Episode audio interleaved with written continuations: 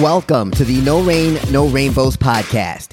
This is a show about pushing through obstacles and hard times in order to live a happy and fulfilled life. I'm your host, Ted Phaeton, and it's a pleasure to have you joining us.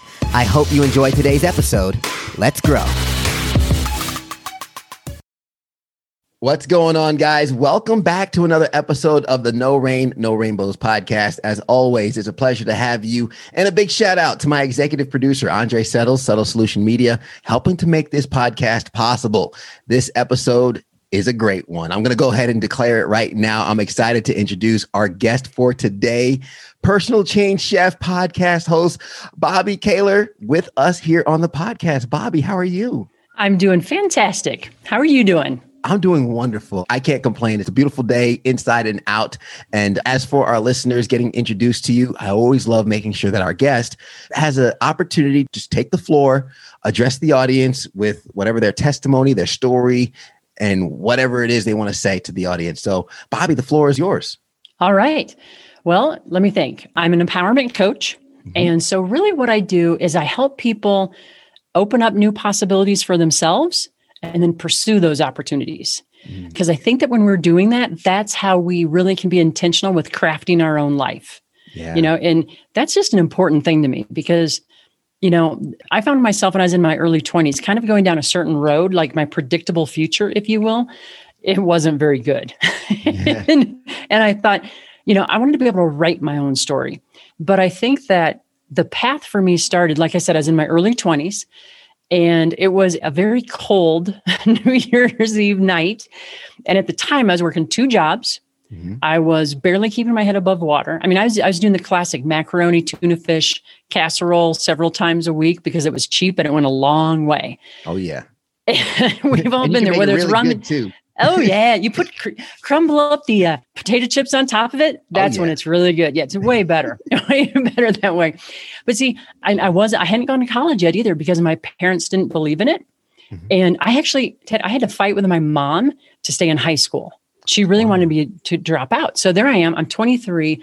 You know, I'm barely making it, and I was sitting there in my little apartment. I thought, how did my life end up this way? Because like I wasn't going anywhere, and where I was going, it was not good. Mm-hmm. and and it occurred to me, it's like, you know what? Your life is a reflection of the choices that you've made so far.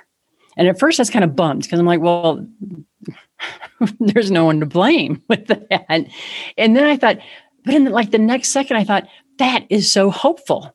Because if mm-hmm. it's true, you know, that my life is a reflection of the choices I've made so far, that means that I can make better choices if I learn that. And then I can ultimately affect my future. And I, I think that I didn't know it at the time, but I think that's kind of what started me on this path. Because from there, like it was this hunger to learn how do I make better choices? You know, how do I become a better version of me? And so then I've lived it. And then I, when I finally was able to pay my way through college, I fell in love with psychology. And my uh, undergrad is in human performance improvement. And then my master's is in well, it's based on the science of human flourishing. So, how do we help people be at their best? So, it was like just this great sandbox, you know, of, of things I just loved. And then, you know, in my professional career at this point, I've coached more than 3,000 people. So, I've got to see a lot and I've lived it. You know, it's like, so I don't know. I, I, get excited about this. So that might be more than you wanted. I don't know. no, that's exactly what we wanted. And, and I love that because it bridges the personal experience into the expertise and to the profession and what you do when you continue to pour into others. So I, yeah. I love bridging that gap and kudos for you for taking that journey. When I first was looking through your bio and reading up on you, and the first thing that stood out was you know, you shouldn't be alive is something you rarely hear from a doctor. Tell us about that. Oh my goodness. That happened. It was March 6th of 2003 is when I collapsed. But the story actually began probably 10 months before that. We, my husband and I, well, he was my boyfriend at the time, we had moved from Chicago out to Portland. We started a business.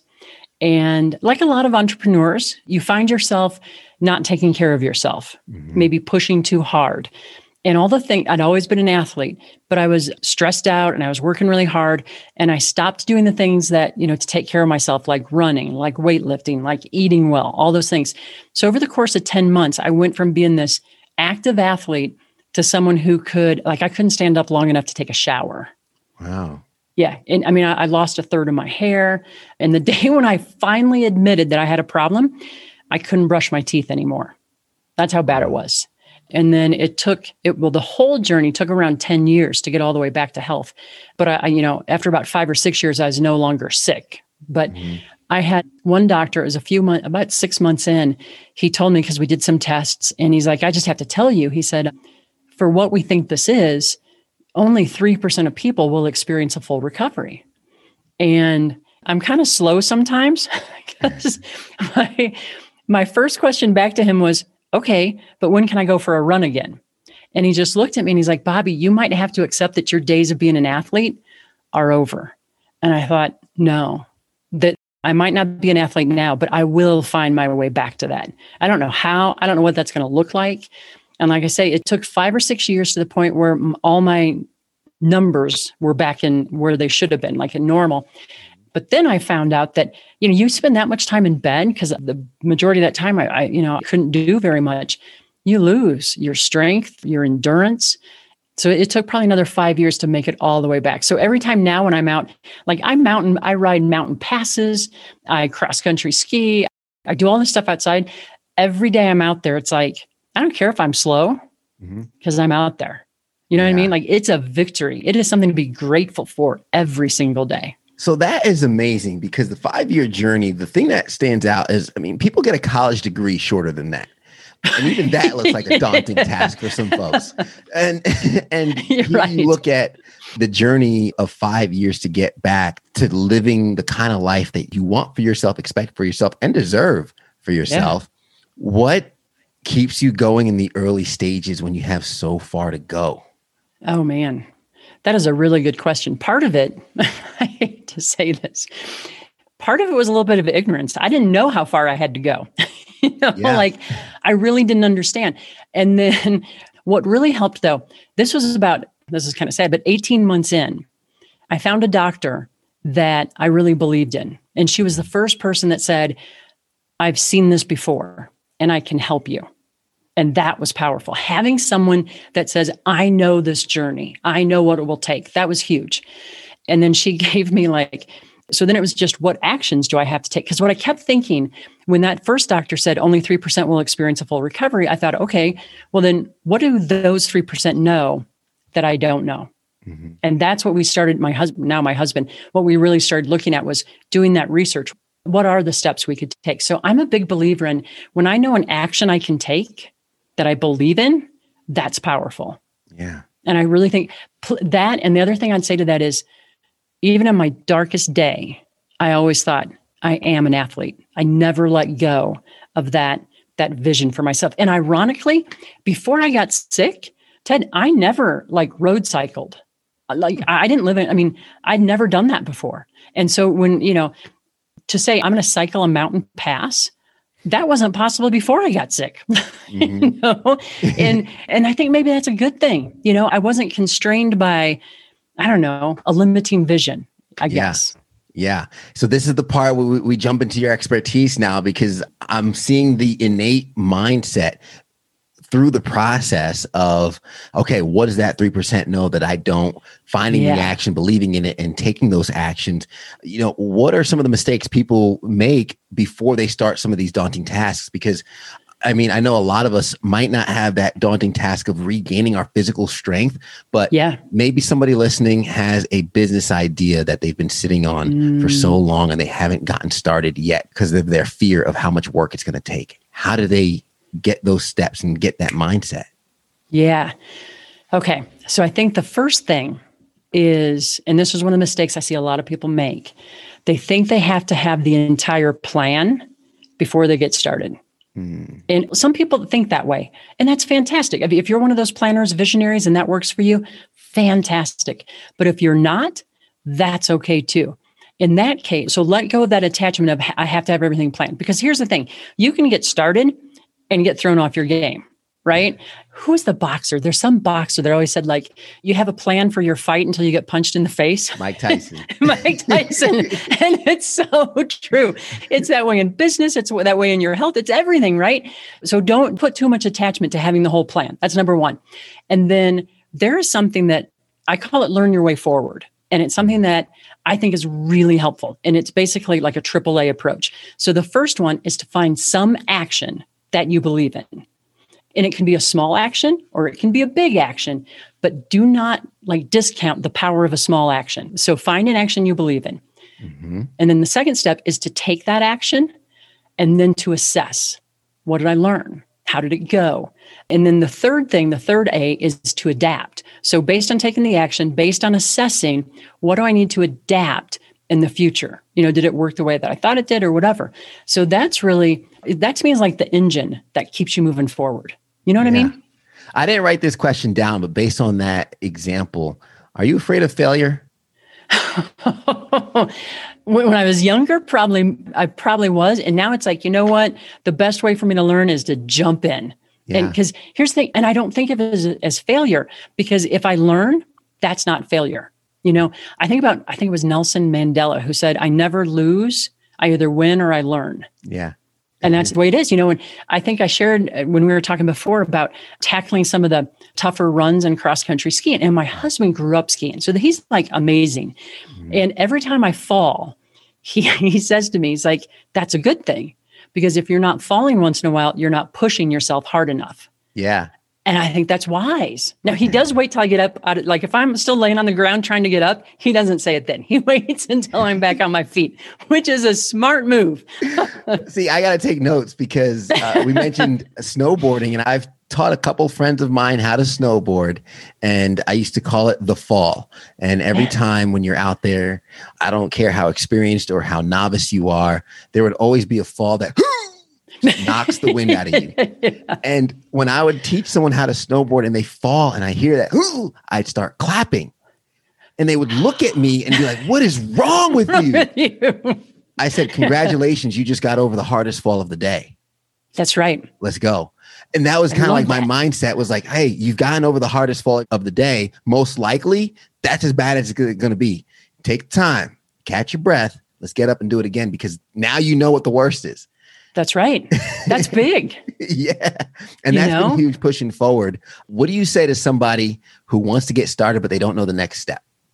Oh, okay. So with that, I think a few things.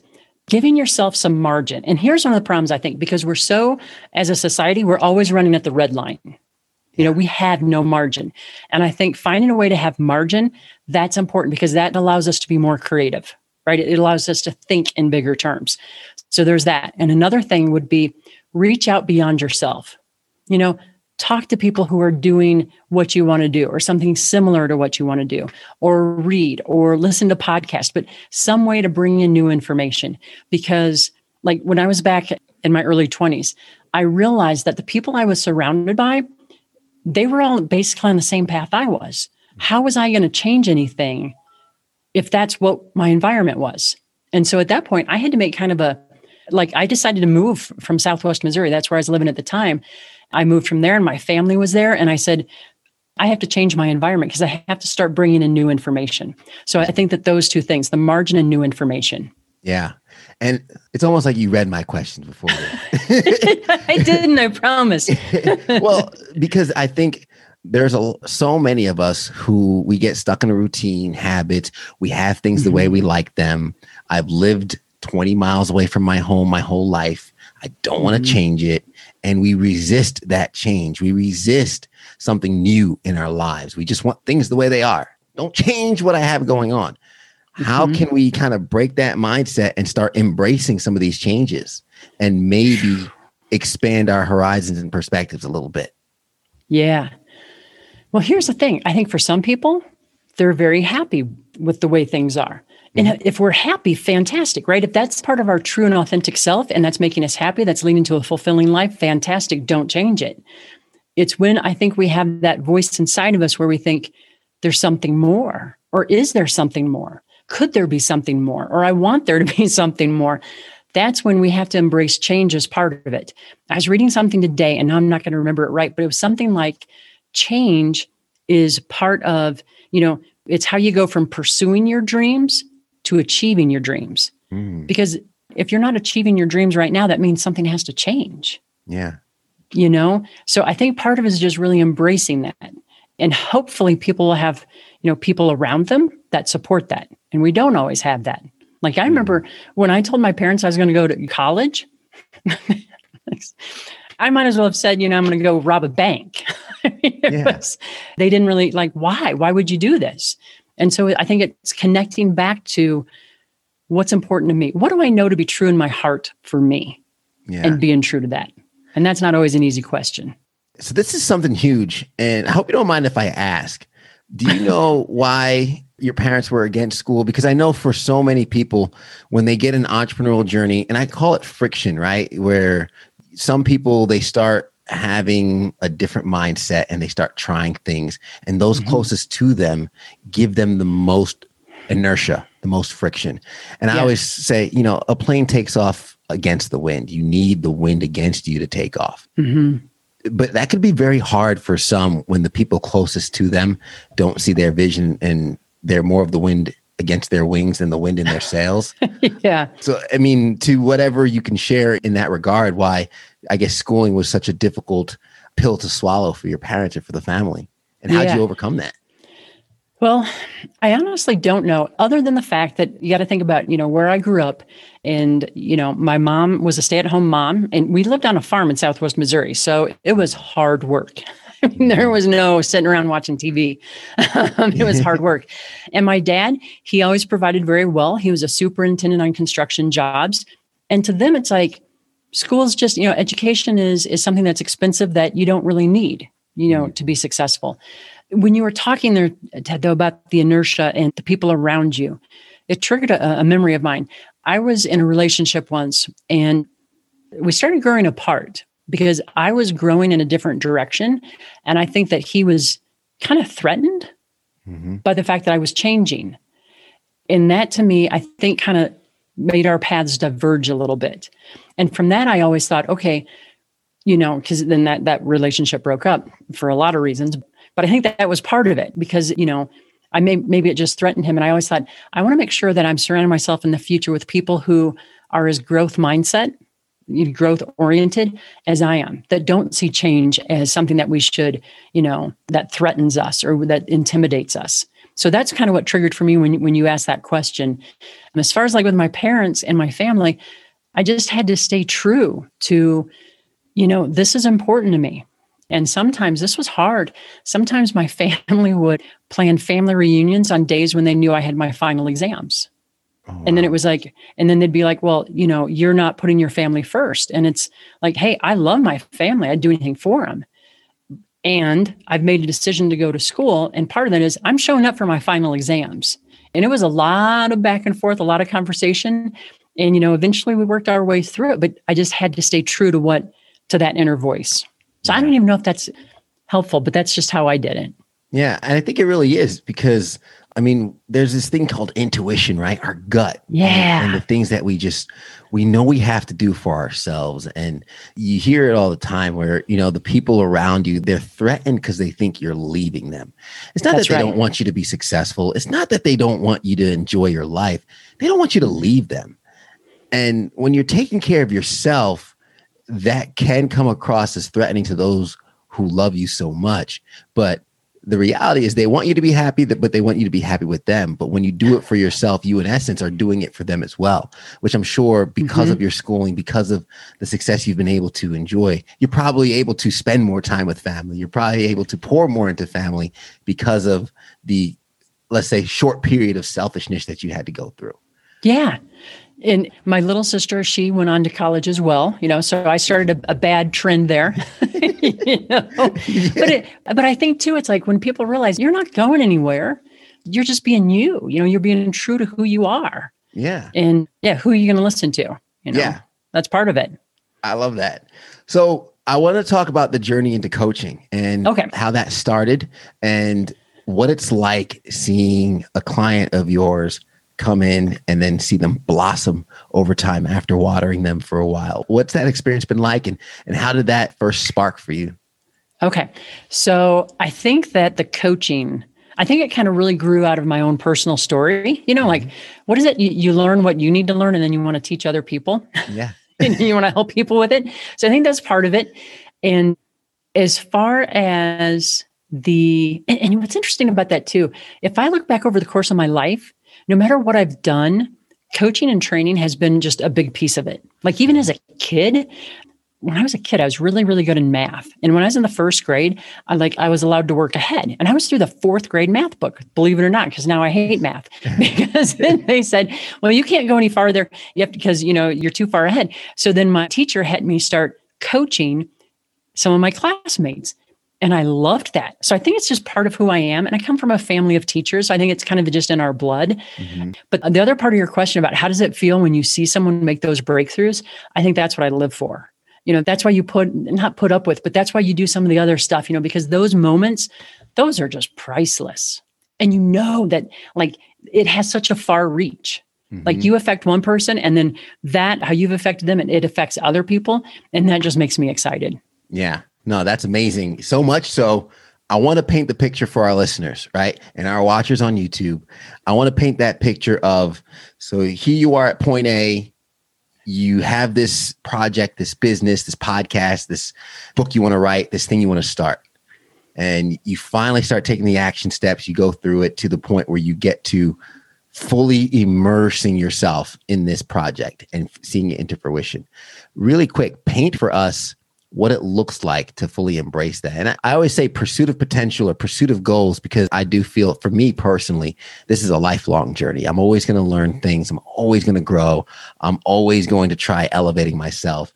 I'm always satisfied, but dissatisfied with my satisfaction, right? Yeah. But what does it look like stepping into that journey and really starting to see the fruits of your labor?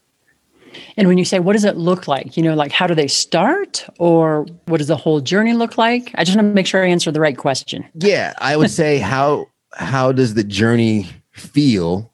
Maybe feel is more of a better description, right? Of actually that fulfillment. Because I know so many of us, like you mentioned before, have that there has to be more. There has to be more. Yeah. And that's why I say like satisfied with my dissatisfaction. Mm-hmm. I don't ever want to be dissatisfied with the life I'm living because I love right. what I've built but there's always a desire for more. And I guess what is that feeling like? How do we know when we've arrived there? Ooh.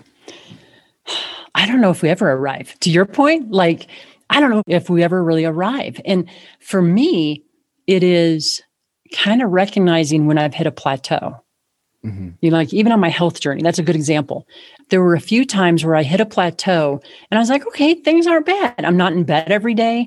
You know, it's better than what it was. I can go for walks. And my husband would say to me, he's like, that's terrific. And if that's everything you want, I 100% support it. Mm-hmm. And is it is it enough?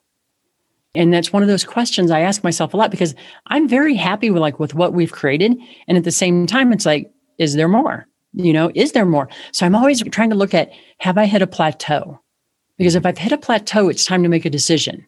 You know, am I going to continue to go forward? Or am I going to say, is this enough? You know, and all those answers are okay. It just depends on what's important to us. Yeah. So I'm always looking for the plateaus, if that makes sense. No, it absolutely does because it kind of goes back to a previous point with the embracing of change. Because yeah, for me, when I work out and I would go to the gym and I would bench press and I'd have my whole regimen, I would hit a plateau in strength.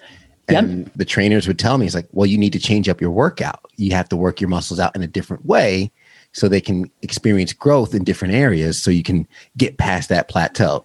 And I imagine that translates to so many other areas of our so life. many. yeah, that's a great that's a great metaphor because it's the yeah. same thing. Oh yeah, absolutely. So changing it up. So what are the rainbows? I always love asking our guests the goals, the ambitions that they're chasing in the next couple weeks, months, mm. years maybe. What are the rainbows or the plateaus you're looking to break coming up here soon? Well, that's a good question.